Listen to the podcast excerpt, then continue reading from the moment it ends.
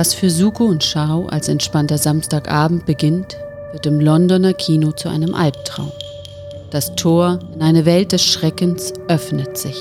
Hilflos muss Suko mit ansehen, wie seine Freundin von furchtbaren Gestalten entführt wird.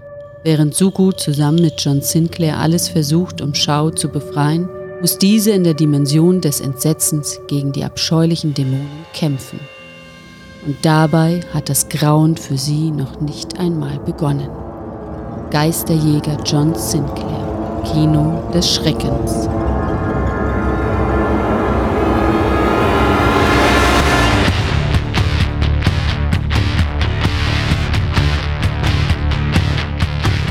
Die Edition war noch jung. Der Podcast hatte der Serie viele Geheimnisse entrissen. Grandiose Sprecher und Hollywood-reife Effekte erzeugten den Glauben an das Übernatürliche. Doch auch das Blöde existierte. Und einige Fälle waren mau. Mit reißerischen Titeln lockten sie und holten sich ihre Opfer. Geister, Dämonen, die Ausgeburten der Hölle. Sie alle warteten auf den Tag, an dem die Podcaster ihnen die Leviten lesen und die Serie in Heil oder Chaos stürzen würden. Denn ein Team war ausersehen, gegen die Mächte der Finsternis zu kämpfen. Dämonen nannten es den Bund des Lichts.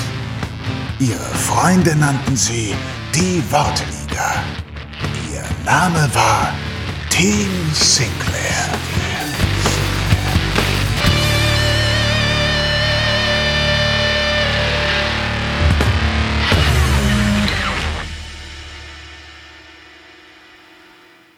Moin und herzlich willkommen bei Team Sinclair, dem John Sinclair Fan Podcast mit den Folgenbesprechungen. Mein Name ist Olaf und ich begrüße heute zum ersten Mal begrüße ich dich, Sebastian.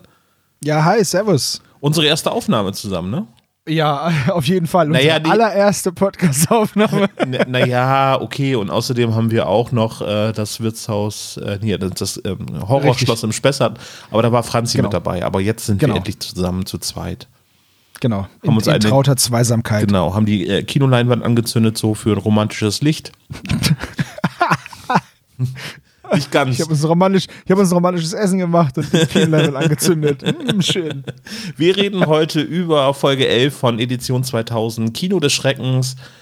Es gibt jetzt einen kleineren Sprung in den, in den Romanen. Wir sind nämlich jetzt bei John Sinclair Band 61 beziehungsweise bei Band 111, wenn man die Gespensterkrimis noch mit dazu rechnet.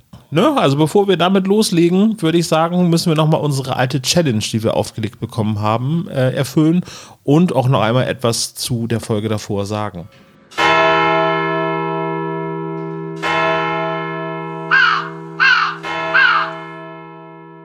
Wir können erst was sagen, weil wir haben eigentlich gar nicht so viel zu ergänzen zu dieser Folge. Das hat sich eben im Vorgespräch so ein bisschen entwickelt.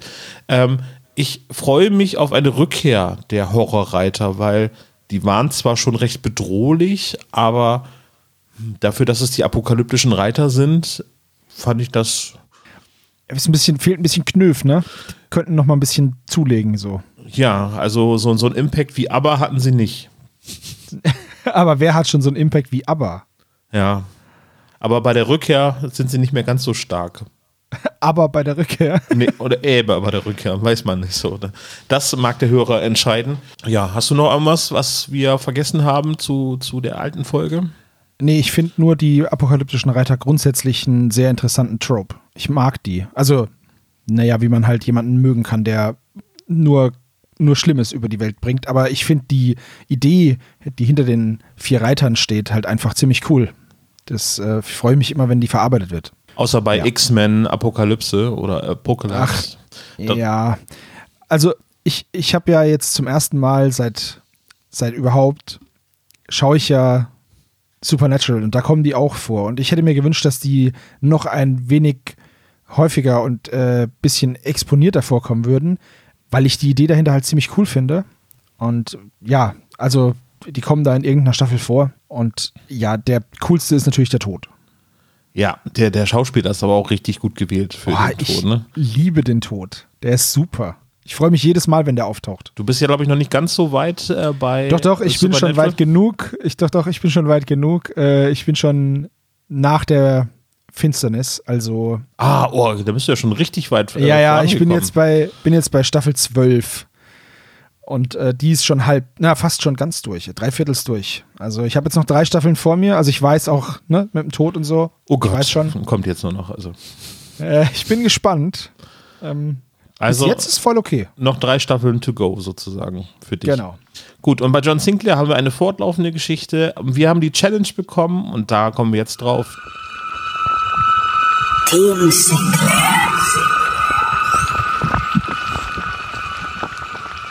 Ähm, wir haben die Aufgabe bekommen von unseren Vorrednerinnen und Rednern, dass wir uns ähm, eine Albumliste, also eine Trackliste von Eba äh, aussuchen sollen, also was unsere Lieblingslieder von Elba sind. Und wir haben da äh, eine EP rausgesucht. Äh, Elba ähm, Complete heißt die EP. Mhm. Und da sind sechs fantastische Titel drauf. Sebastian. Fine, finest Hits. Finest äh, Hits. Ich würde, eröffnet wird, eröffnet wird dieses wundervolle Machwerk mit dem ewigen Klassiker Werewolf Queen. I am the Werewolf Queen. Da, da, da. Ne? Ja, da, da eine, geiler eine, Song. Geht eine Hommage an äh, Lupina, ähm, die von Elba wirklich eine sehr enge Freundin ist. Ähm, dann haben wir äh, Schwarz, der Tod. Damit haben sie, glaube ich, auch damals äh, den Grand Prix gewonnen. Ja, das muss 77 ist, gewesen sein. Ist aber auch ein Knaller mit einem ganz tollen Protagonisten. Deswegen ist, ist klar, dass das so durch die Decke gegangen ist damals. Ja, wobei, wenn ich das Lied so höre, stelle ich mir eher so einen kleineren Mann vor, irgendwie, der seine Hand in die Weste steckt, als ein schwarzes Skelett mit einer Sense. Aber naja, das ist. Naja, gut. Das ist das ja auch ist das, ja was im so, Kopf ne? stattfindet, bei jedem persönlich. Ja. Also stell dich einfach dazu ein schwarzes, tanzendes Skelett vor.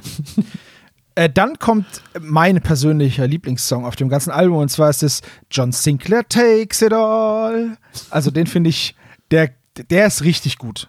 Ist auch was für die romantischen Stunden so. Ja, das ist ein sehr klassischer äh, Elba-Song, ähm, wobei ich äh, den nächsten Song schon ein bisschen moderner finde. Suko Trooper, äh, Suko Trooper finde ich schon sehr modern. Ja, das stimmt. Äh, in dieselbe Kerbe haut dann aber auch noch Gemme Gemme Gemme Gnostic After Midnight. Den finde ich auch. Der ist auch ein etwas neueres Stück, sag ich mal. Ja, und, und äh, gerade, dass es eben ja Elber sind, sind die recht fatalistisch unterwegs, weil sie singen sehr viel eigentlich über ihren Widersacher, ne? John Sinclair. Und ähm, ich weiß nicht, ob da auch eine unterschwellige Liebe existiert, aber irgendwie kann ich mir ansonsten den Song Lay All Your Weihwasser on Me nicht erklären. ja, richtig. Ja. Also, wir finden, das gehört eigentlich ins Nachtprogramm und sollte da stundenlang beworben werden, unter Time Life präsentiert. Die Platte ist also, auf jeden Fall ist ein Muss. Naja, als, als Neuauflage ähm, vielleicht dann bei Time Life, das wäre nicht schlecht. Ansonsten kriegst du das nur im Antiquariat halt, irgendwie als, als ja, Vinyl. Ne? Das ist halt sehr schade. Die ISBN-Nummer dafür ist ganz am Ende der Folge. Du warten. Ja, dann lass uns doch mal irgendwie unsere Plattensammlung zu Hause lassen und lass uns ins Kino gehen.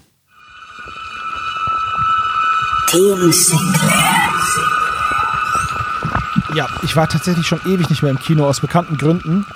Aber um ehrlich zu sein, nach der Folge dachte ich mir, mh, hm, ist jetzt auch nicht so dringend, da nochmal hinzugehen. Mhm. Ne, wollen wir erstmal über den Cast sprechen? Nein. Ist da irgendwas aufgefallen? Weil die Eröffnungsszene so stark ist. Ja, können wir gerne machen. ist mir was aufgefallen. Äh, außer dass Shao eingeführt wird, um sie gleich wieder gegen die Wand zu fahren. Also ich fand die, Poliz die, die, die Polizisten, sage ich schon, die Sprecher eigentlich echt gut. Ich finde, dass ähm, Ted ist der am Anfang, ne? Ted Summers. Ja, genau. Ja, äh, gesprochen von Boris Tessmann, super stark, wie er das rüberbringt halt, diese, diese Panik und so. Das finde ich richtig gut. Äh, auch äh, Potter und seine Frau äh, Sibylle Kuhne und Matthias Hase fand ich eigentlich ziemlich gut. Also ich habe mir die Eltern von Harry Potter ein bisschen anders vorgestellt, muss ich mal sagen. Ja, ja, ich finde es schon krass, dass der halt echt auch James Potter heißt. Ne? Ja, ne? so, die, die Frau heißt ein bisschen anders. Und ähm, ja, ja, aber die waren schon ganz gut, aber tatsächlich ist äh, Shao, ja, ich glaube, die, die wichtigste Rolle, die eingeführt wird in dieser Folge, ne? Ja, richtig. Also es wurde äh, in den, in den Geschichten davor schon mal erwähnt, dass er jemanden datet oder so, aber jetzt ist das, glaube ich, der erste große Auftritt von Shao. Und ja, du hast naja. recht, sie wird halt dann irgendwann relativ schnell hochgepitcht in ihrer Stimme. Richtig, weil Schau, den Auftritt als groß zu bezeichnen, ist natürlich angesichts dessen, dass sie zum Zwerg mutiert wird, auch wieder schwierig. Äh, ja, also, naja. Ich, da, da John Sinclair diese Serie sich für mich ja jetzt Stück für Stück erst erschließt, kommt die noch mal vor oder bleibt die jetzt einfach Zwergin und Widersacherin? Nein, nein, nein, nein, nein, die kommt natürlich wieder, die kommt natürlich wieder und stärker denn je. Ah, okay. Also, also da gibt es auch noch einen ganzen großen, ganz großen äh, Plot, äh, dass sie eben auch eine, eine Wiedergeburt äh, von einer Gottheit ist. Ähm, also da geht es dann so um den ganzen ähm, chinesischen Bereich, der bei John Sinclair später eingeführt wird, mit den Tongs und so weiter und so weiter. Ich möchte dir, weil du das ja noch nicht kennst, nicht so viel verraten. Ähm, aber da, das wird noch richtig ausgebaut. Und ähm, Shao äh, ist sogar noch jetzt bei der fast aktuellsten Folge irgendwie auch noch eine sehr, sehr wichtige Person. Wen ich besonders hervorheben möchte bei diesem Sprechercast, ich hätte es fast vergessen. Ja. Ist die Sprecherin von Caroline. Daniela Reidis. Ich hoffe, ich habe das richtig ausgesprochen. Diese Dame hat in meiner Kindheit schon sehr viel gesprochen. Und zwar bei Captain Balloon, seine tollkühne Crew, ist sie die Molly Cunningham, die Tochter von Becky, also Rebecca Cunningham. Und ich, diese Sprecherin ist jetzt so alt wie wir, so, ne? Aber ja. spricht halt einfach total glaubhaft. In, wie alt ist die? Neun? Elf? Ja, Caroline? Irgendwie, so sowas? Dreh, ja. Also ein, ein Kind noch und das ist, das kommt super rüber. Ich finde die total glaubhaft. Findest ich, du sie glaubhaft? Ich finde ja. sie, also ja, ich finde sie als, als, als Kinderstimme sehr glaubhaft, nur irgendwie, dass sie das nette Mädchen ist. Ich hatte immer zwischendurch, da kommen wir vielleicht später drauf, nochmal irgendwie das Gefühl, dass sie eher so, ja, das ist mein Freund, der, der, der graue Riese ist mein Freund, wo ich denke so, oh. Ja, ja, sie ist so ein bisschen, es kommen so Little Sister Vibes auf, ne? So ganz von, genau, ich habe hier ja. stehen, bitte ähm, Little Sister erwähnen von äh, Bioshock. ja. Genau so steht das hier. Ja, das, das ist, ich meine, als würden wir schon öfter podcasten, ne? Zusammen. So. Also, nein, ich, ich rede jetzt nicht von der Rolle Caroline, sondern ich spreche davon, wie Daniela Reidis Caroline intoniert. Ja. Und das ist, dass man da nicht denkt, wo werden drei Fragezeichen, naja, Justus klingt wie ein 50-Jähriger, sondern diese, keine Ahnung, Anfang 40-Jährige oder Ende 30-Jährige klingt halt einfach wie eine 10-Jährige und macht es halt richtig gut. Ja. Also, in der Tat. Ja, äh, Belfigur und der schwarze Tod finden nicht äh, einer großen Rolle statt, also haben auch dementsprechend keinen großen Sprecher irgendwie in der Erwähnung bekommen. Ich muss mich korrigieren. Hm? Die Frau ja. ist 55. Na, ist ja fast so alt wie wir. Also zusammengerechnet ah, ja, hast du uns ja, doch jetzt, ne? Es sei denn, es gibt noch eine andere Daniela Reidis. Aber Nee, aber du hast es wahrscheinlich zur Zeit der Aufnahme quasi gerechnet. Nee, ja, das, ge ja, genau das habe ich gemacht. Ja, ja, ja, ja. ja. naja, also die, die klingt halt echt noch so wie Molly Cunningham. Also hört euch das mal an. Es gibt auf YouTube bestimmt zig Videos, wo Molly mal spricht und da hört man das und die Stimme ist, also ist der Hammer. Also richtig gut. Mhm. Ja, ich glaube, das war es so mit dem Cast. Äh, sehr, sehr gut. Ähm, also Schau ist ja dann schon mal aufgetreten. In den ersten beiden Folgen hat sie ja dann schon äh, die deutsche Touristin gesprochen und jetzt ist sie eben als, als Hauptcast-Figur angekommen. Ja. Erst erstmal nur kurz. Erstmal nur kurz und äh, später dann auch mit einer helleren Stimme. Aber bevor wir viel rumpalabern, dann lass uns doch mal in die Folgenbesprechung reingehen. Genau.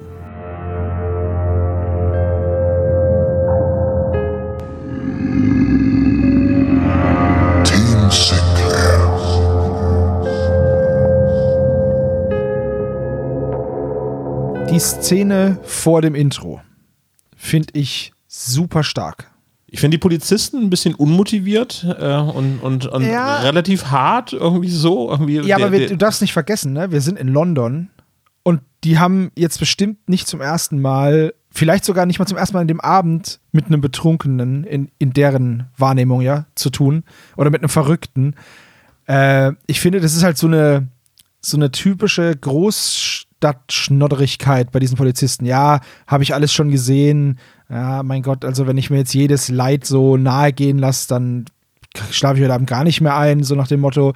Also das habe ich schon den so abgenommen. Ja, aber die sind ja eigentlich auch nicht mehr in diesem Vergnügungsviertel. Also die, äh, die Straße ähm, ist jetzt ja nicht mehr in Soho oder so.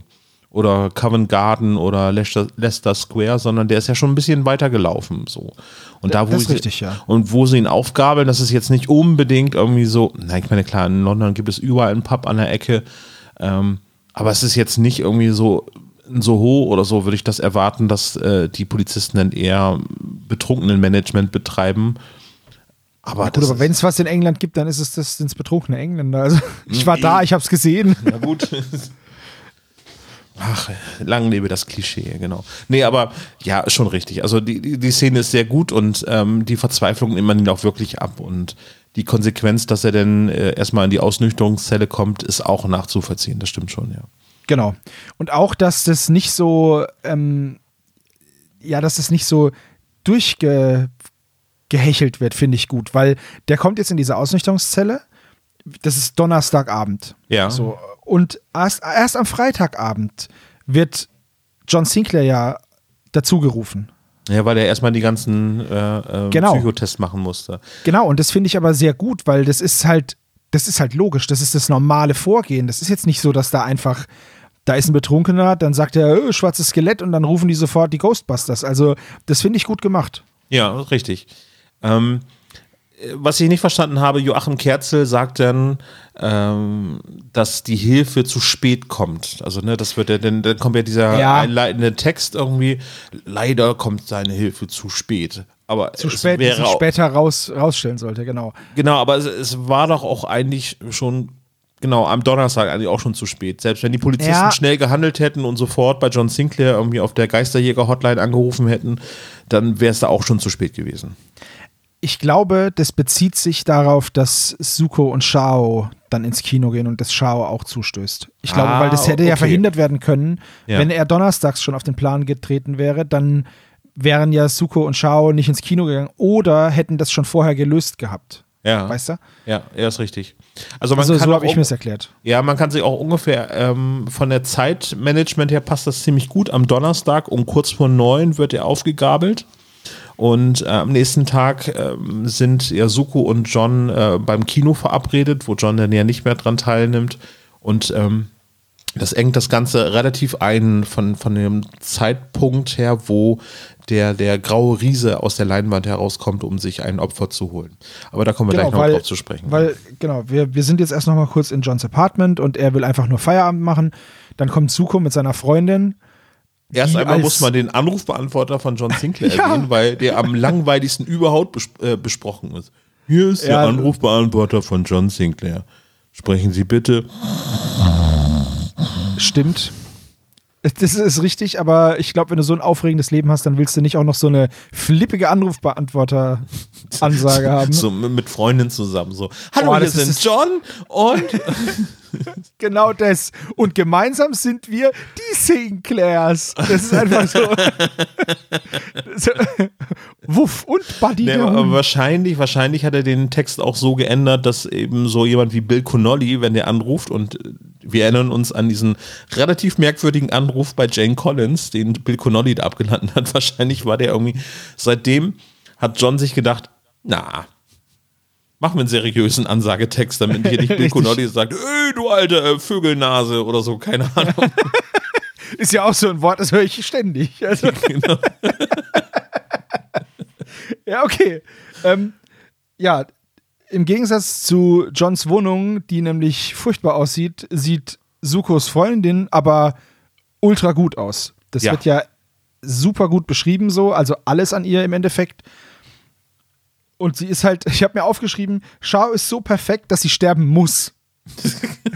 weil weil das, das klingt schon so, wenn so ein Charakter so eingeführt wird, so ein Sidekick im Endeffekt. Für mich ist es ja nur ein Sidekick, weil ich das ganze große Ganze ja nicht, nicht kenne. Und wenn man jetzt zum ersten Mal die Serie hört, dann drängt sich dem Ersthörer vielleicht auch diese, diese Ansicht auf. So, weil man hat ja, wie gesagt, man weiß es ja nicht.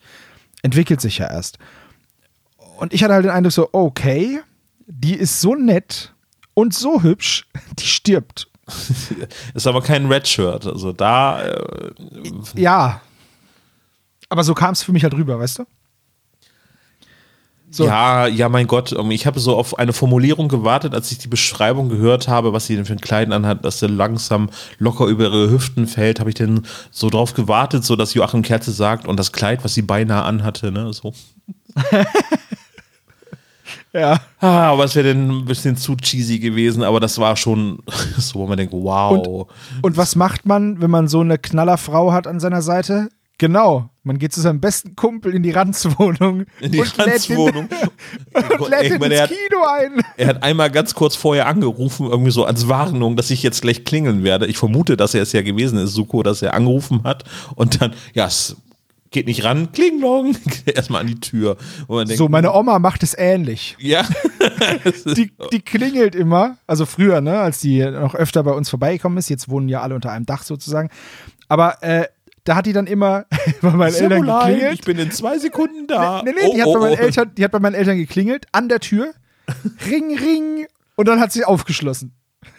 Und dann hat mein Vater gesagt, Mutter, warum klingelst du? Naja, falls ihr irgendwie gerade unpässlich seid oder so. Und dann hat er gesagt, ja, aber was soll ich denn in der einen Sekunde machen? Von klingeln bis Tür aufschließen. Abwischen. Ja, genau zum, das. Zum, zum Beispiel, ja. Ja. Ja, also jetzt seit zwei Wochen nicht aufgeräumt. Ähm, aber Shao ist natürlich, die Grande Dame, die sagt natürlich, dass es bei Suko ja noch viel, viel schlimmer aussieht. Und Ja, das sind diese Sprüche immer. Und wahrscheinlich ist bei Suko gehst du rein. Wie geleckt und es sieht halt einfach aus wie in so einem, in so einem Möbelkatalog. hast du auch so Freunde, die, die dann sagen, oh, sorry, dass es so unaufgeräumt ist bei mir und du guckst dich um und denkst, Ey, die hasse ich, ne? Ohne Scheiß. Das ist so, das sind genau die gleichen, die früher gesagt haben, oh, die Arbeit wird bestimmt voll schlecht. Eins. ja, alles klar. An alle da draußen, die das machen, hört auf damit. Niemand mag das. ja, wir räumen unsere Bude auf, versprochen. So, aber ja, wenn ich das denn so, als ich das gehört habe, ja, bei Suko sieht das viel, viel schlimmer aus, dann würde ich denken, nein, tut es nicht. es, ist, es, ist, es ist furchtbar. Ich möchte diese Bude abbrennen. Das sind die Leute, bei denen dann noch am Eingang so ein kleiner Mini-Müllbeutel steht, wo nur Pappe drin ist. Weißt du? Die das dann schnell runterbringen zum Müll, wenn sie eh gerade rausgehen. Solche Leute. Ah, furchtbar. Gut, aber Shao ist auf jeden Fall gut informiert über John, wollte ihn unbedingt kennenlernen und die beiden fragen, ob John mit ins Kino kommen möchte. Finde ich eigentlich ganz süß. Ist ganz süß, aber warum gibt es denn kein Doppeldate irgendwie? Ja, also wenn ich jetzt irgendwie klingeln würde mit meiner neuen Freundin, ähm, sehr unrealistisches Szenario irgendwie, aber wenn ich mit meiner Freundin irgendwie beim meinem besten Kumpel klingeln würde und sagen, Mensch, wir wollen ins Kino gehen, haben du und Punkt, Punkt, Punkt, denn nicht auch Bock mitzukommen. Das wäre doch eigentlich, na, ich weiß nicht, oder ist das zu klischeebehaftet? So Aber weiß, weiß ich nicht. Also wenn ich jetzt. Hm, das kommt halt Hey. drauf an, die wohnen ja nicht zusammen, weißt du? Hey, wir brauchen noch ein drittes Rad am Wagen. So. genau. so als Anstandswauwau. Ja, wir sind ja auch gerade erst eine Woche zusammen, da unterhalten wir uns eigentlich nicht mehr so gerne. Das ist halt schon alles. Wir haben eigentlich alles schon durch. Ja, genau. Ja, gut, also John, John geht, sagt, ja, ja, ich komme nach, ich muss mich noch irgendwie mal ein bisschen duschen oder so. Genau, und die wollen sich welchen Film angucken? Blutige Nächte im Odeon am Leicester Square. Ja, bist du da schon mal gewesen? Am Leicester Square? Ja. Ich glaube ja. Also ich war nicht im Odeo-Kino, das ist äh, wirklich, äh, das Kino gibt es ja wirklich, also das ist jetzt kein fiktives Kino von, von äh, Jason Dark ersonnen, sondern äh, das ist ein reales Kino, was wirklich am Leicester Square ist, das gibt es seit 1924. Da war ich nicht, ich war schräg gegenüber, war ich im Empire-Kino. Also, ich habe jetzt gerade mal geguckt, weil ich mir nicht mehr sicher war. Ja, ich war am Leicester Square, aber nicht im Kino tatsächlich. Aber ja, das Odeon ist schon beeindruckend groß, ne? Das ist beeindruckend. Das Empire finde ich noch einen Ticken größer und äh, beeindruckender gibt es vor allen Dingen seit 1884, also noch ein bisschen älter als das Odeo. Ähm, ich habe damals Godzilla, die ähm, Roland Emmerich-Verfilmung gesehen. Das ist auch so geil, ne? Da hast du einen Platz in London und dann bauen die da zwei Kinos hin, so. Naja, aber da finden so die ganzen Premieren und so weiter statt. Also wenn es Offensi ja, offensichtlich, weil man da zwei Kinos hat. Aber die Stadt ist ja groß. Naja, da passen ein paar Leute rein in das Kino. Ich- Als ich damals da in diesem Empire-Kino war, da passen irgendwie über 1000 Leute rein in den Saal. Godzilla haben wir in der Nachmittagsvorstellung geguckt. Ich war mit einem Kumpel mit so, mit so einer Bustour nach London unterwegs für, für ein verlängertes Wochenende und wir waren halt irgendwie mittags unterwegs und hatten keinen Bock mehr zu latschen, weil das sind wirklich weite Wege in London. Boah, ich und war da mal ein Wochenende und bin an dem Wochenende Kilometer gelaufen. Wir sind alles zu Fuß gelaufen. Das war richtig cool. Genau, wir hatten auch in Paddington unser Hotel und dann sind wir eben halt da Richtung äh, Leicester Square sind wir zu Fuß gelaufen, weil wir irgendwie auch nicht so viel Kohle hatten. Wir waren gerade irgendwie Schüler und dann alles zu Fuß gemacht. Und dann haben wir gedacht, ah komm, wir gehen jetzt mal ins Kino. Und dann haben wir uns Godzilla angeguckt in diesem Saal, wo tausend Leute reinpassen und wir waren zu fünft gut. Hat sich auf jeden Fall auf gelohnt. Auf jeden Fall gelohnt für den Betreiber des Kinos, dass wir fünf Leute dieses 1000-Mann-Kino dann ähm, bespielt worden ist. Aber es war ganz beeindruckend, weil die Leinwand natürlich üppig war, sage ich jetzt mal vorsichtig. Und die hatten damals äh, auch eine neue Soundanlage. Das war noch nicht diese Dolby-Digital-Geschichten, gab es da noch nicht, sondern da gab es irgendwie so ein ähm, von Sony war das irgendwie so eine Technik, da konntest du erstmals dann auch über dir etwas hören. Und bei Godzilla ist es ja so, dass dann jede Menge Helikopter da vorbei geflogen kommen. Und äh, das war dann schon sehr beeindruckend, weil man auch nicht so viel Akustikbremsen hatte, sondern es war wirklich auch volles Pfund laut. Ich finde es auch geil, wie du andere Mitmenschen als Akustikbremsen bezeichnest. So. Weil ihr wart ja nur zu fünfte. ja, so nenne ich alle meine Menschen in meiner Umgebung. Ey, du Akustikbremse. Übrigens, ich habe mal nachgeguckt, ne? Äh, wie weit der Weg vom Leicester Square bis zum Auffindeort von, von diesem TED war. Ja. Der Arlington Way, die, die Mitte vom Arlington Way, also das ist eine relativ kurze Straße, dieser Arlington Way. Ja. Und äh, das sind tatsächlich fast zwei Meilen, die man laufend braucht man dafür 40 Minuten ungefähr. Der ist vermutlich gerannt, also wahrscheinlich 10 Minuten.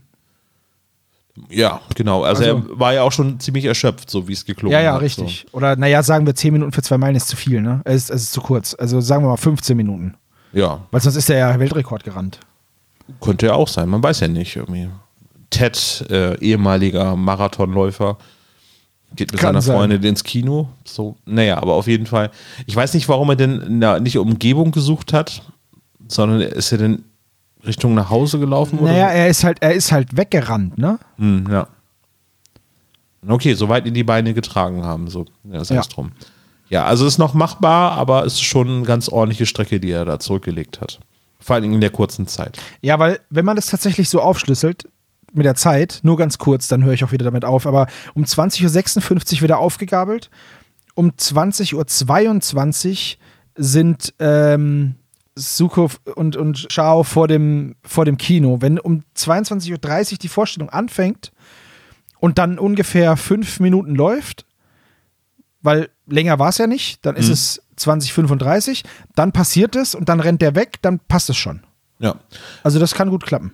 Kann gut klappen. John hätte eigentlich auch Bock gehabt, ins Kino zu gehen, wird aber dann eben zu Ted gerufen, weil der sich nicht abbringen lässt zu sagen, dass seine Freundin in das Kino reingezogen worden ist und er faselt etwas von einem schwarzen Tod und, oder einer, genau. einem schwarzen Skelett.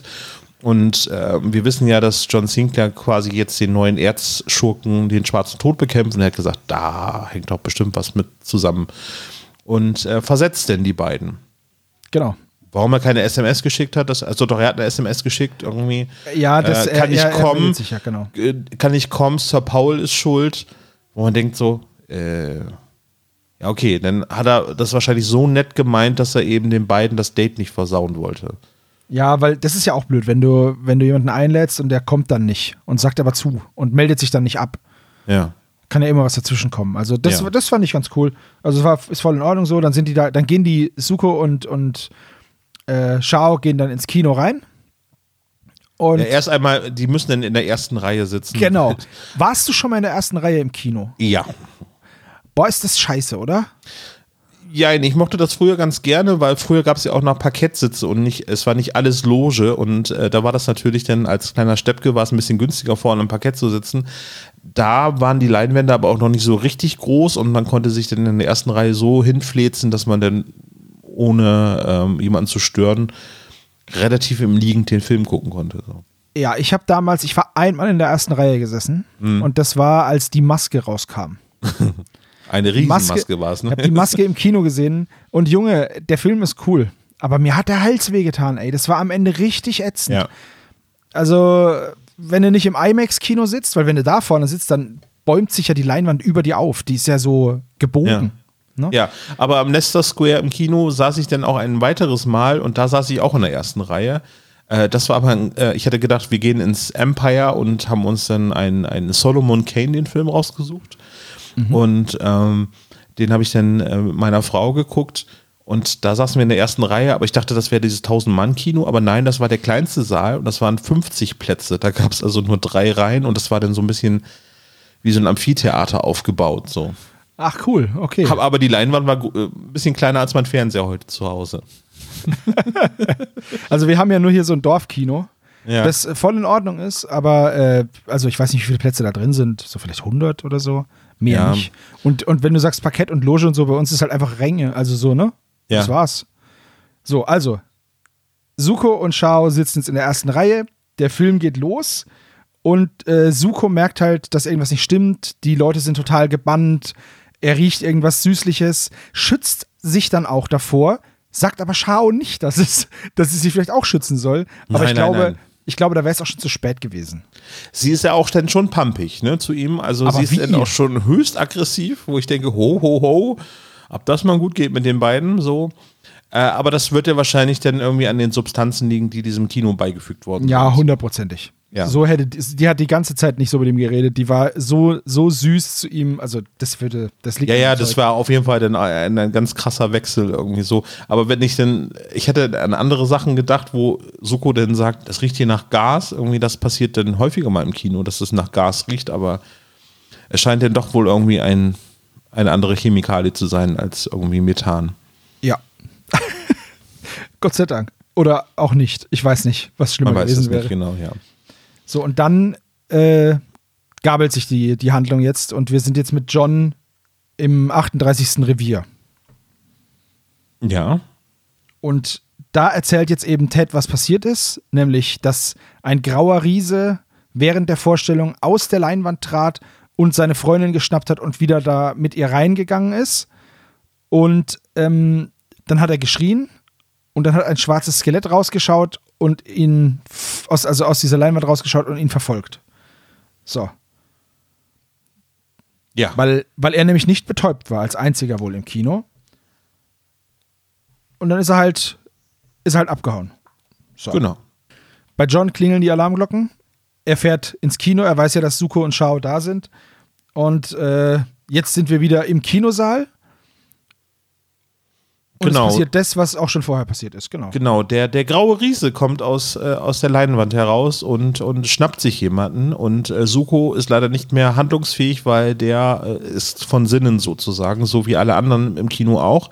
Wobei die in unter Art Trance denn so stehen und nicht so richtig mitkriegen, was dort los ist. Aber Suko, weil er das Gas nicht eingeatmet hat, oder weswegen ist er denn noch quasi bei Sinnen? Also warum Ich- kriegt er das noch mit? Ich weiß es nicht. Ich habe mich auch, weil es ist ja jetzt auch schon der zweite am Ja. zweiten Tag. Und ich habe mich das auch gefragt. Vielleicht gibt es irgendwas, dass das Gas nicht alle Menschen betäubt, aber dann wäre es ja auch irgendwie dämlich von den, vom, vom Tod, also vom schwarzen Skelett und von, von dem grauen Mann da. Keine Ahnung. Weil dann müsste, dann müsste Ted Summers ja das Gleiche gemacht haben und gesagt haben: Ah, hier riecht's komisch, ich halte mir mal die Nase zu, aber sag keinem was. Mhm. Also, ja, ich, da gucke ich jetzt einfach mal drüber weg, weil sonst hat man keine Augenzeugen und dann kriegt man es ja nicht mit. Ne? Ja. Ja, ist richtig. So, also finde ich auch noch alles in Ordnung. Also es wollen da jetzt nicht pingelig sein, irgendwie so. Auf jeden Fall ähm, verliert Suko das Bewusstsein und Shao wird in die Leinwand gezogen vom grauen Riesen. Ja, Der graue sie- Riese, ja, der graue Riese, ich weiß nicht, ist das, gibt es auch den weißen Riesen bei John Sinclair oder den schwarzen Riesen? Oder halt nur den Riesen, der ist von Stork und super lecker. Nur Riesen, ja. Ja, der weiße Riese könnte auch sein, aber dann müsste John bei der Kreuzformel anstatt Uriel auch Ariel rufen. Megaperls! Michael, Gabriel, Ariel, Megaperls. oder, oder hier diese, wie heißt die Frau, diese Wäscheexpertin Amy Sedaris. Die kommt dann so an, ist so, ist so geil. Grauer Riese, du hast das gleiche Problem wie Gandalf. Warte mal Ja. kurz. Zieh mal Vom- kurz die vom- Robe aus. Wir kriegen das hin. Kannst du dich noch erinnern an diese Werbung mit dem Gilb? Haha, ich bin der Gilb. Ich Ja. mache weiße Gardinen schmutzig und grau. und da kam dieses lustige kleine Männchen. Ach, Das wäre auch cool, wenn die kleinen, äh, die kleinen Minions vom grauen Riesen wäre der Gilb. Und der Masterplan ist einfach vom schwarzen Skelett, dass alle Vorhänge eklig werden. uh. Uh. Das, ist so, das ist so ein teuflischer Plan, wie bei bei SpongeBob und der Drecksackblase entstehen könnte. Ja. Naja, aber auf jeden Fall, ähm, Schau wird in die Welt hineingezogen und die im Kino schauen gebannt auf die Leinwand, aber nicht so wie begeistertes Publikum, sondern eher traumatisiert oder in Trance, sollte man eher sagen, nicht traumatisiert. Und ähm, schwenkt zu John Sinclair, der mittlerweile vorne an der Kasse ist. Genau. Bei Mrs. Potter. Genau. Und er möchte unbedingt ins Kino und dann will sie ihn aber nicht reinlassen. Ja. Dann kommt Mr. Potter dazu und will ihn auch nicht reinlassen. Und bevor John sich gewaltsam Zutritt verschaffen kann, öffnen sich auch schon die Türen und das Publikum, das Publikum kommt raus. Ja, genau. Aber auch wie wieder ähm, wie hypnotisierte Marionetten gehen die raus, also ohne Emotionen, ohne Gespräche. Und ähm, er sucht dann halt, weil es Kommissar Zufall ist, dass es das gleiche Kino war, wo äh, Suko und Shao hingegangen sind, äh, wartet eben halt auf die Freunde und entdeckt die aber nicht. Genau. Die kommen nicht raus, also geht John rein Ja. und findet Suko am Boden liegend. Und äh, der, ja, will ihm dann erzählen, was passiert ist und fängt auch schon an und dann steht Kommt, auf, steht auf ja. einmal Mr. Potter hinter ihm und hat einen Avada Kedavra-Fluch auf den Lippen. Nee, hat, hat halt eine Flinte in der Hand. Genau, und ähm, seine Aufgabe ist es ja auch wirklich, dann John Sinclair zu töten. Ähm, das ist nämlich die Aufgabe, die er auferlegt bekommen hat vom Mr. Grey. Ähm, der wahrscheinlich dann einfach nur, ist es denn, ich weiß es nicht, wer es ist, ist Mr. Grey Belfigur oder ist es der graue Riese einfach nur in einer anderen Gestalt? Das hat Oder sich ist mir auch der nicht schwarze so, Tod? Das Das, hat sich- sich mir ist- auch nicht so ganz erschlossen. Also ich vermute, dass das, ich habe leider es nicht geschafft, vorher de, den Roman zu lesen. Irgendwie, vielleicht hat sich das so ein bisschen vermischt miteinander, aber Mr. Grey deutet eher darauf hin, dass das quasi dieser nicht sprechende Riese ist, aber das würde ja nicht passen. Aber es wird eben so ein Name-Dropping gemacht, dass ähm, das, das mit Belfigur zu tun hat. Und da Genau. schrillen bei John natürlich die Alarmglocken, weil Belfigur ist ein Widersacher, den, wenn man jetzt nur Edition 2000 bisher gehört hat, eigentlich noch gar nicht kennt. Äh, aber den Kenner dürfte sofort bekannt sein, dass es sich dabei um einen Schurken handelt, der wieder aufgetaucht ist. Ganz genau. Wer jetzt auch noch auftaucht, bevor wir nämlich diesen, dieses Belfegor-Ding haben, ist Shao, die jetzt im Geisterreich erwacht. Also John schießt jetzt noch kurz den, den Potter über den Haufen. Und dann ähm, gehen wir auf den zweiten Handlungsstrang und sind jetzt mit Shao in diesem, ja, in diesem Geisterreich, in diesem verlorenen Land oder Land der Verlorenen. Also es ist ein, auf jeden Fall eine furchtbare, ein furchtbarer Ort mit bleigrauem Himmel und eine Sumpfgegend und alles sehr unwirtlich und karg. Und ähm, was macht man, wenn man irgendwo ankommt und nicht weiß, wo man ist? Man riecht Man an der Blume. Man, man riecht an der Blume und geht zur Stadt, genau. Richtig, man riecht an einer Blume und geht zur Stadt. Und was ich auch sehr geil finde, Suko, Aber das ist noch nicht das Dümmste, was man in ja, ja, dieser ja, Welt genau. machen kann. Pass auf, pass auf. Su- Suko und Shao sind seit zwei Wochen zusammen. Und Mhm. der Erzähler, Joachim Kerzel, sagt uns jetzt folgenden Satz. Suko hatte schon oft, hatte ihr schon oft von anderen Dimensionen erzählt. Was? Okay. Creepy nach zwei Wochen. Also, Suko hat anscheinend Shao klar gemacht, dass es andere Dimensionen gibt, dass die überall sind, ständig und alle ganz gruselig. Und deswegen weiß halt Shao, wo sie ist. Ja, jein, äh, aber Shao hatte auch schon Kontakt zu übernatürlichen Sachen, da haben die sich ja kennengelernt. Ja, dennoch. Ja, ist schon richtig, ja. So, So, also auf jeden aber Fall, dann kommt Caroline, genau, und tötet die Killerblume. genau, mit einer Schere. Irgendwie. Sie bricht halt Irgendwie. einfach ab. So. Ja, ja, genau. Genau, Ja. äh, da finde ich äh, das Mädchen recht, also das hatte ich ja schon eben gesagt, Caroline eher ein bisschen so, ja, äh, Ist ein bisschen komm, gruselig, ne? komm mit zur Stadt, ich zeig dir alles, wo man denkt so, hm, So ein Ich bisschen weiß Schl- ja nicht. Sch- Schlange K. Ja, aber ihre Motivation, sie, sie redet ja auch später davon, dass äh, der, der graue Riese ihr Freund ist und ähm, dann sollte man aufpassen, äh, dass man eben die Menschen in der Stadt trifft, aber eigentlich sind die Menschen ja nur verwandelt, also jetzt äh, später sind es ja dann Zwerge irgendwie so und eigentlich Ja, ist ja. doch der, der, der Böse ist doch eigentlich der, der, der graue Riese. Es, naja. es, ist, es ist alles ein bisschen ambivalent, weil auf der einen Seite will sie den Menschen ja nicht wehtun, auf der anderen Seite macht sie aber den Köder für den grauen Riesen für die Menschen, die in diesem Reich ankommen. Außerdem verstehe ich nicht so ganz, wenn der Riese Shao doch reinholt, wieso liegt sie dann kilometerweit von diesen Häusern, also von diesen Türmen entfernt? Irgendwo. Ja, so Dimensionsportale sind halt recht ungenau, also das Naja. Also drei Stunden Weg ist es auf jeden Fall. Das wird ziemlich genau beschrieben, dass es eben von dem Drop Point äh, oder Spawn Point in der Welt bis, zur, bis, bis zur Stadt ungefähr drei Stunden Fußmarsch sind. Ja, also ni nicht so doll. Nicht so doll. äh, Da gibt es auch noch später noch eine Sache, aber das machen wir erst, wenn, wenn die beiden Helden hinterherreisen. Genau. Ähm, ja, weil sie kommt in der Stadt an und ähm, ja. Und dann switchen wir wieder zurück zu John. Genau, John äh, überwältigt äh, Harrys Papa Ja.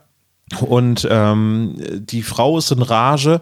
Ähm, für mich wird das Kino übrigens unheimlich klein, dafür, dass es so ein riesen Multiplex-Kino ist, wo wirklich Kinopremieren und roter Teppich stattfinden, Mhm. sind es jetzt eigentlich nur die beiden, die noch in diesem Kino da sind, Ja, gefühlt. es- Es, müsste eigentlich absolut. eine Armee von Personal da sind, die sauber machen, Popcorn zubereiten, die Toiletten pflegen und hast du nicht gesehen.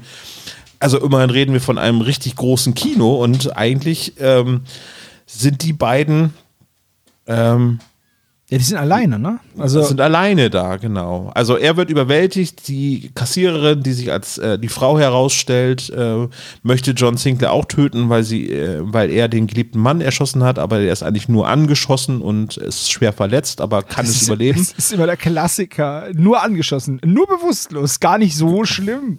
Gar nicht so schön. Ist nur ein Kratzer, genau. Ja, der Ähm, wird nämlich, und- aber James Potter muss operiert werden, ne? Der wäre sonst fast gestorben.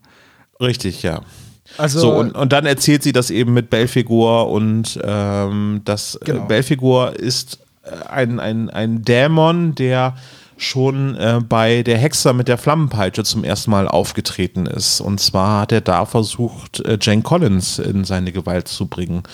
Und ähm, ja, das ist eine Geschichte, die zu den Gespensterkrimi-Zeiten ähm, erschienen ist und jetzt als Klassiker-Folge, äh, also als Classics-Folge veröffentlicht worden ist. Aber erst 20 Jahre später, nachdem Kino des Schreckens rausgekommen ist. Das heißt, wenn man nur Edition 2000 bisher gehört hat, dann sagt man, ja, Belfigur, okay.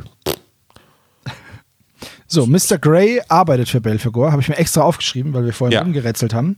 Also es ist nicht der gleiche. So. Und Mr. Grey warnt die Potters auch vor Sinclair, ne? Also Ja, So, deswegen äh, war auch der James Potter so dahinterher, weil Caroline ist ja das Druckmittel und die Eltern wollen natürlich alles tun, dass sie ihre Tochter zurückbekommen und deswegen, nur deswegen sind die Potters auf John losgegangen. ja. Das erfahren wir jetzt und dann begeben wir uns wieder ins Gruselland und jetzt sind wir wieder bei Shao und Caroline, die jetzt diese Stadt erreichen, diese Türme. Shao geht rein und wird von zwei grauen Zwergen angegriffen. Mhm. Und dann rennt sie wieder raus aus dem Turm und wird vom grauen Riesen angegriffen. Also irgendwie ist da alles grau und furchtbar. Ja.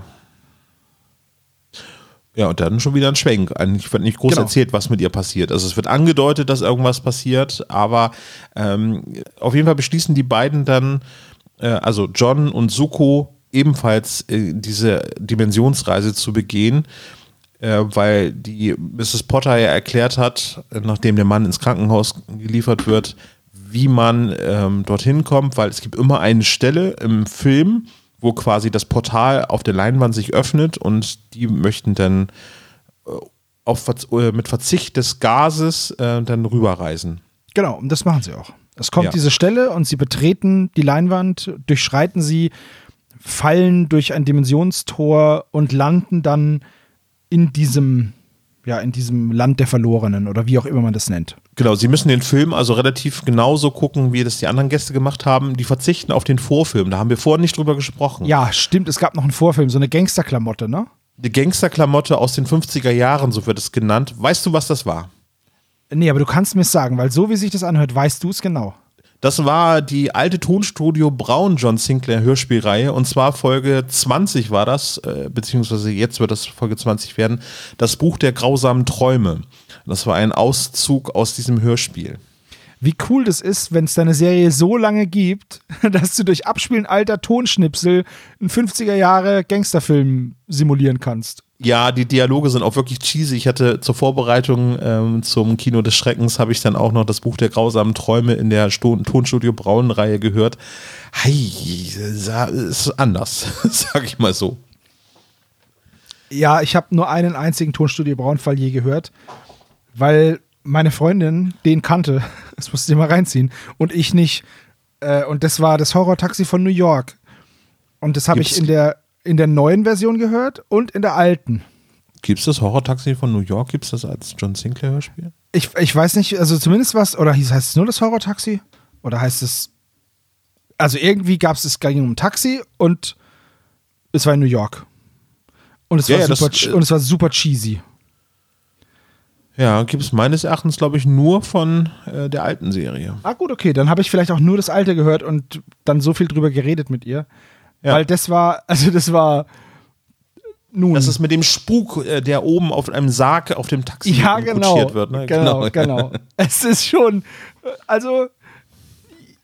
Ich sag mal so, wenn das jetzt die erste John Sinclair-Folge gewesen wäre, dann äh, weiß ich nicht, ob ich weitergehört hätte. Michelle findet super. Ja. Ich, Gut. Ja. Also, sie, also äh, Shao und Suko hatten beim Vorfilm dann nochmal erwähnt, dass es ja ein bisschen komisch ist, aber schon sehr charmant ist und äh, das trifft es, glaube ich, auch ziemlich gut. Und äh, ein, ein schönes Augenzwinkern zur anderen John Sinclair-Reihe und ähm, auch eine Wertschätzung im Prinzip so. ja. Fand ich also wirklich ganz schön. Jetzt aber äh, springen John und Suko durch die Leinwand und ähm, ja, kommen an der gleichen Stelle raus wie Schau, so, so, oder auf jeden Fall gleich weit entfernt von der Stadt, weil sie brauchen drei Stunden bis zu dieser Stadt. Ist so viel zum Kommen Thema, in- Dimensionsportale sind so ungenau. Die sind schon genau, aber halt sehr weit weg von dem eigentlichen Punkt. Ja, es ist halt genau. Man hätte auch die Stadt ein bisschen näher an diesen Droppoint hinbauen können, aber mein Gott. Gut, wenn du Äh, natürlich ein Riese bist, dann ist es ja. für dich halt auch nur drei Schritte weit weg, weißt du? Genau. Also die beiden entdecken erstmal die Welt, äh, sehen, oh, hier ist ein Fluss aus Quecksilber. Und, was dann- macht man da? Und dann hat John Sinclair einen Schlaganfall. Ja, weil hm, der Fluss sieht übelst ungesund aus. Warte mal, ich fass mal rein. genau, der gute alte Zwei-Finger-Trick. Ich frage mich, was ist der alte Zwei-Finger-Trick? Wenn beide Finger wegätzen, dann ist es wirklich Säure oder wie? Es ist echt, es ist so wie so, ein, wie so eine Hexenprüfung, oder? Ja, wenn sie stirbt, war sie keine Hexe. Ah ja, toll. Super. Spitzentrick. Also John geht erstmal hin zu diesem Gewässer und sagt, ja, wir können da durchschwimmen. Und dann, nee, das sieht gefährlich aus. Und dann, ja, kommt der gute alte Zwei-Finger-Trick, hält seine Finger rein und stellt fest, das brennt ja wie Säure. Na, vielleicht, Hm. weil es Säure ist. Wissen wir nicht. Vor allem, jetzt sind ja am Himmel so Geiermonster. Ja. Ist so ein bisschen wie bei Mario, kann man die abschießen, dann fallen die runter und man kann sie als Trittstein benutzen für den Fluss. also erstmal kann dieser Fluss nicht breit sein. Nee. So, Das ist, das ist ein richtig große Geier. also ist eher so ein Bach. Monster. Ja. So, und dann fällt, also er fasst vorher rein. So, jetzt schießt er diesen Vogel ab, weil die den angreifen. Der klatscht da rein. Sie benutzen ihn als Trittschwein und der, und der Trittschwein, als Trittstein. Und der Vogel verwandelt sich halt in Sekundenschnelle zu Staub im Endeffekt. Weil der das ist einfach. auch wie bei Mario, ne? Es gibt auch so Brücken, Ja. die zusammenbrechen, wenn du Genau. Ist ja. Genau, aber dann müssten die Finger von John jetzt auch weg sein. Weißt du? Ja, wobei, ich- da hatte ich da erst gedacht, dass das so eine dämonische Wesenheit ist, die dann wirklich, das ist ja Quecksilber, das ist aufgrund des Silberkontakts zu Staub zerfällt und eben. Ja, was gibt's Oder das- Besseres als in seiner Oder das Welt? Kreuz, oder das Kreuz schützt ihn. Klar, es ist immer das Kreuz. Äh, naja, zum Kreuz kommen wir gleich noch. naja, erst einmal sagen die, dass sie äh, die Strecke nicht so schnell vor, ähm, vorwärts bringen können, weil äh, die Luft eine höhere Dichte hat. Genau. Dadurch ist, ist der, es weiter. Genau, das ist auch der Grund, warum alles weiter weg erscheint. Das, äh, das habe ich nicht verstanden. Ich auch nicht, aber ich bin auch kein Physiker. Ja, äh, hm. Haben wir Also, Physiker unter unseren Hörern? Dann erklärt uns doch bitte mal, was die Dichte mit der Sichtweite zu tun hat. ja. Ist es dann, weil man nicht so gut durch die Luft durch, so, genau. kann man nicht so gut durchgucken durch die, durch, das, durch die Luft oder wie? Oder ich weiß es nicht. Oder krümmt das irgendwie? Ah, weißt du, das Licht, das hat ja, das ist wie bei der, ist wie bei wenn du schießt, fällt ja irgendwann hast du einen Bullet Drop, weißt du? Ja. Und vielleicht ist es dann mit dem Licht auch so, das, das rutscht dann so runter und liegt dann am Boden. Und dann ist es schwieriger zu erkennen. Ich habe keine Könnte Ahnung. sein. Ja, sie kommen irgendwie mal an und sie hören einen Schrei und rennen dann zu dem höchsten Turm, den sie finden können. Und weil sie vermuten, dass von da der Schrei herkam. Bei dichterer Luft übrigens dürfte sich Schall auch schwerer übertragen. Ja. Anyway, Ja, also schon. vor allen Dingen bei dichterer Luft ähm, müssten sie auch beide tiefere Stimmen haben.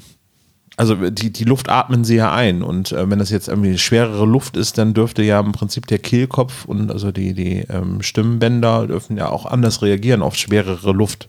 Ja, ist praktisch das Gegenteil von dem Helium-Ding, ne? Richtig, genau. Ah, okay, ja, gut. Naja, gut, okay, aber das wäre auch echt ein bisschen albern geworden, glaube ich.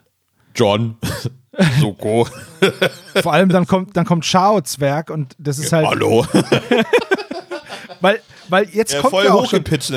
Die, die hätte wahrscheinlich so eine Ultraschallstimme, wäre das nicht so dichte Luft. wa- wahrscheinlich. Also. so wie Ja. Heidi Klum so.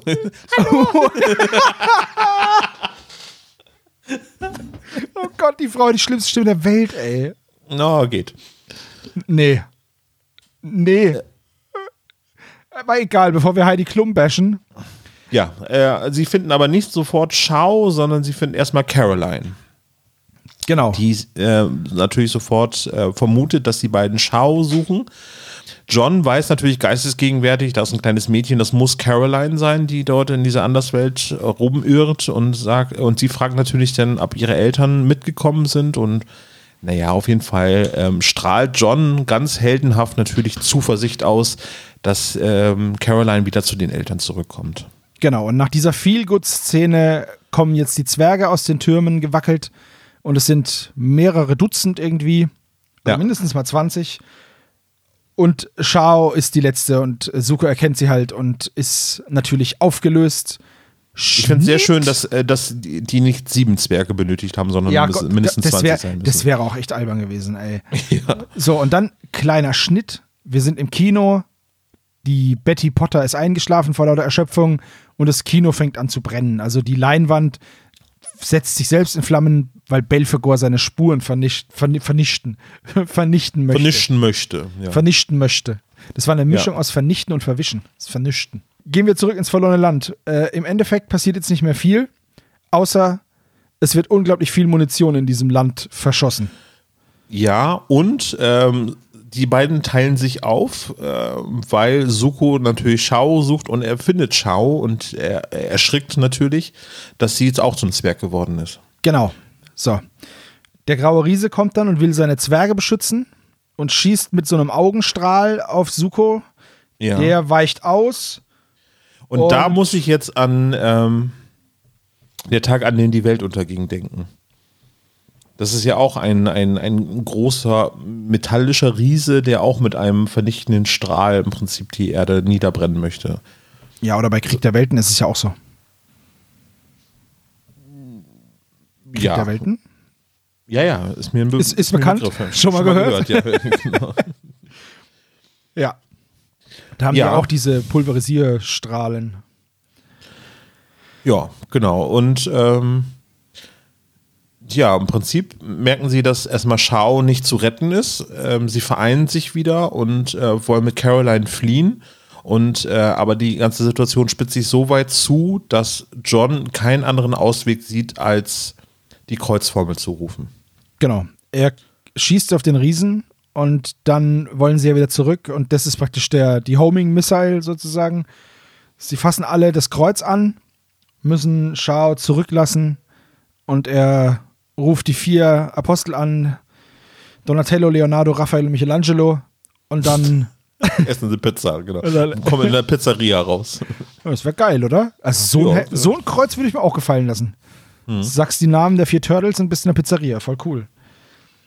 Ja, und ähm, dann sind sie im Prinzip raus aus der ganzen Geschichte. Caroline ist wieder in London äh, angekommen. Oh, wichtig. Wichtig noch. Aus der Wolkendecke schauen Belphegor und das Skelett dann noch auf sie runter, ne? Und Oh, das stimmt. Vor allem, das ist dann auch so wirklich so, so ein, ähm, so ein Moment, wo, wo das äh, sich anders darstellt, dass sie eben kein so ein, also humanoide Wesen sind, sondern in dem Fall, wenn die so quasi so über am, am Firmament erscheinen, finde ich das nochmal so ein bisschen beeindruckender. So.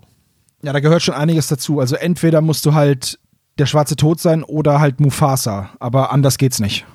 Stimmt. Ja, Mufasa wird es wahrscheinlich gewesen sein, ja.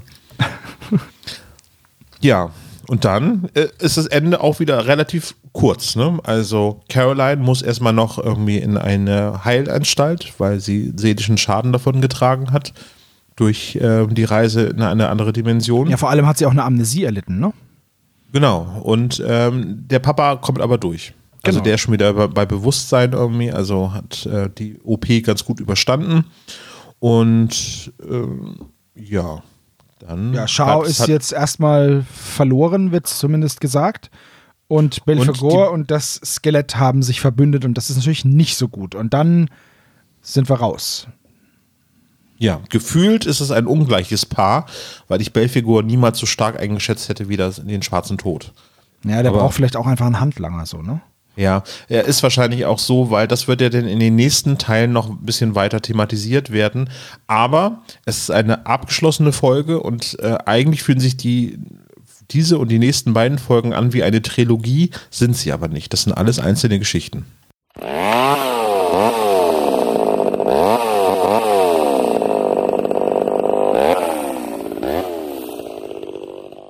Ja. Folge rum. Wie ist denn das Fazit so von dir?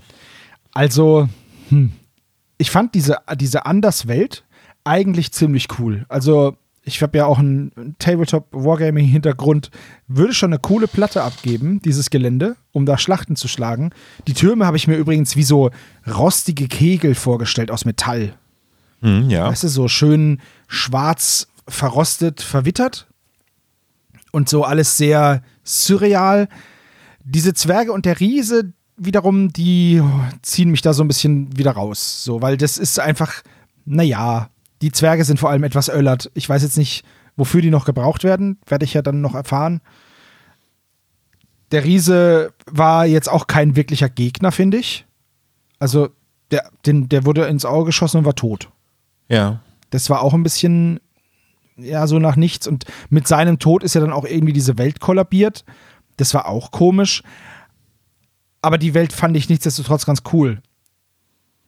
Dieser, Ja. dieser Kinofall, ähm, es ist halt eine coole, coole Idee, dieses Kino als Portal zu benutzen. So als Dimensionstor. Das finde ich gar nicht so schlecht. Dass diese menschlichen Handlanger dann tatsächlich da so mithelfen, das weiß ich jetzt nicht. Klar, gut, okay, es geht um die Tochter, aber ja, das war, das war so mittelverständlich. Grundsätzlich fand ich den Fall jetzt aber nicht doof. Ich fand ihn halt ein bisschen cheesy. So, wenn ich jetzt Ja. von den Fällen, die ich jetzt bis jetzt besprochen habe, war der vielleicht der schwächste, aber nicht schlecht. Hm. Würde ich sagen. Ja, kann ich gut nachvollziehen, ja.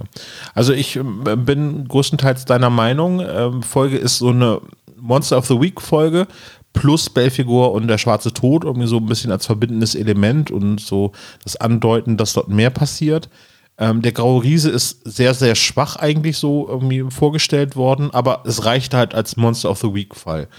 Um, was ich äh, ein bisschen schade finde, und da, das hast du eben ziemlich gut auf den Punkt gebracht, ist, dass die Welt eigentlich ganz cool wirkt.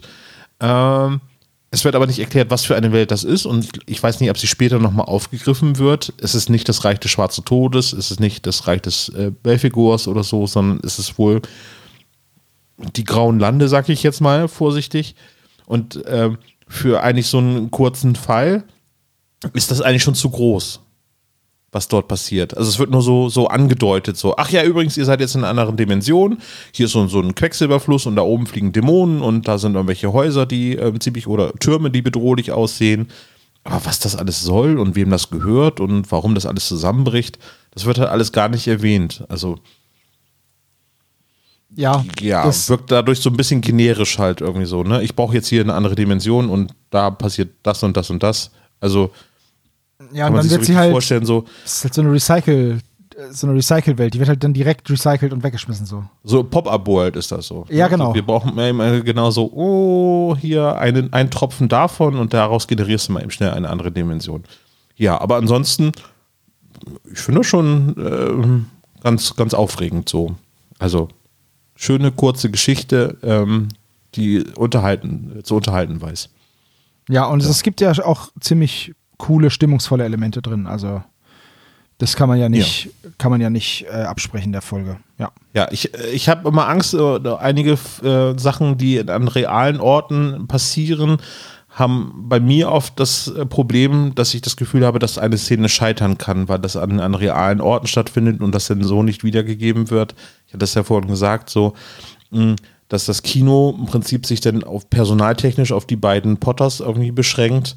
Ähm, das ist ein bisschen schwierig, aber nichtsdestotrotz, wenn man weiß, wie der Leicester Square aussieht und äh, wenn man auch die Straße recherchiert, wo, wo der ähm, Ted aufgegriffen worden ist, äh, dann funktioniert das Ganze ganz gut.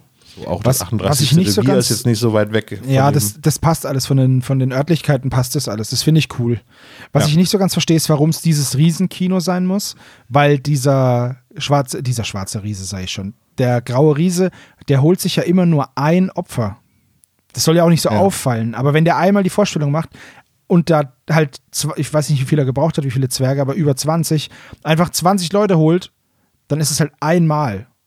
Und danach fackelt er das Kino einfach ab. weißt Ja. du? Ich hatte, da, da habe ich auch drüber nachgedacht. Das habe ich hier in meinen Notizen auch stehen. Warum muss es so ein riesen Multiplex-Kino sein oder auf jeden Fall so ein Kino mit einer Riesenleinwand?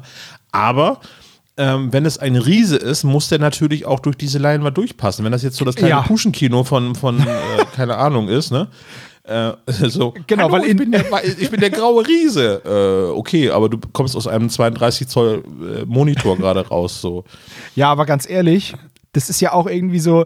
Da meinst du jetzt, ist die Physik dann äh, wieder wichtig. So, Ja, der, das Fenster muss schon big, groß, ne? das Fenster muss schon groß genug sein, dass der da rauskommen kann. Godzilla Naja. wird oder beziehungsweise King Kong wird auch von jedem Film immer größer. Also bitte nicht klein denken, sondern schon, wir brauchen große, große Gegner für John Sinclair. Ja, Ja. stimmt, stimmt. Ne? Also das ist dann, glaube ich, schon larger than life ist, glaube ich, da das Stichwort, was, glaube ich, da geltend gemacht werden kann. Ja, aber ich finde Ja. es trotzdem als Schauplatz ist das Kino ganz cool. Genau. Also mal öfter wieder ins Kino gehen, Ja, um das wäre andere, schön. andere Welten zu erleben. Das wäre wirklich ganz schön. Ich würde gerne diese Welt einfach mal wieder erleben. aber hey, Aber mein Gott, wer, wer wird da schon wählerisch sein? Ja, dann sind wir mit der Folgenbesprechung durch. Dann bleibt uns nichts anderes übrig, als eine neue Challenge für die nächste Folgenbesprechung auszurufen oder einen Wettbewerb. eine Herausforderung.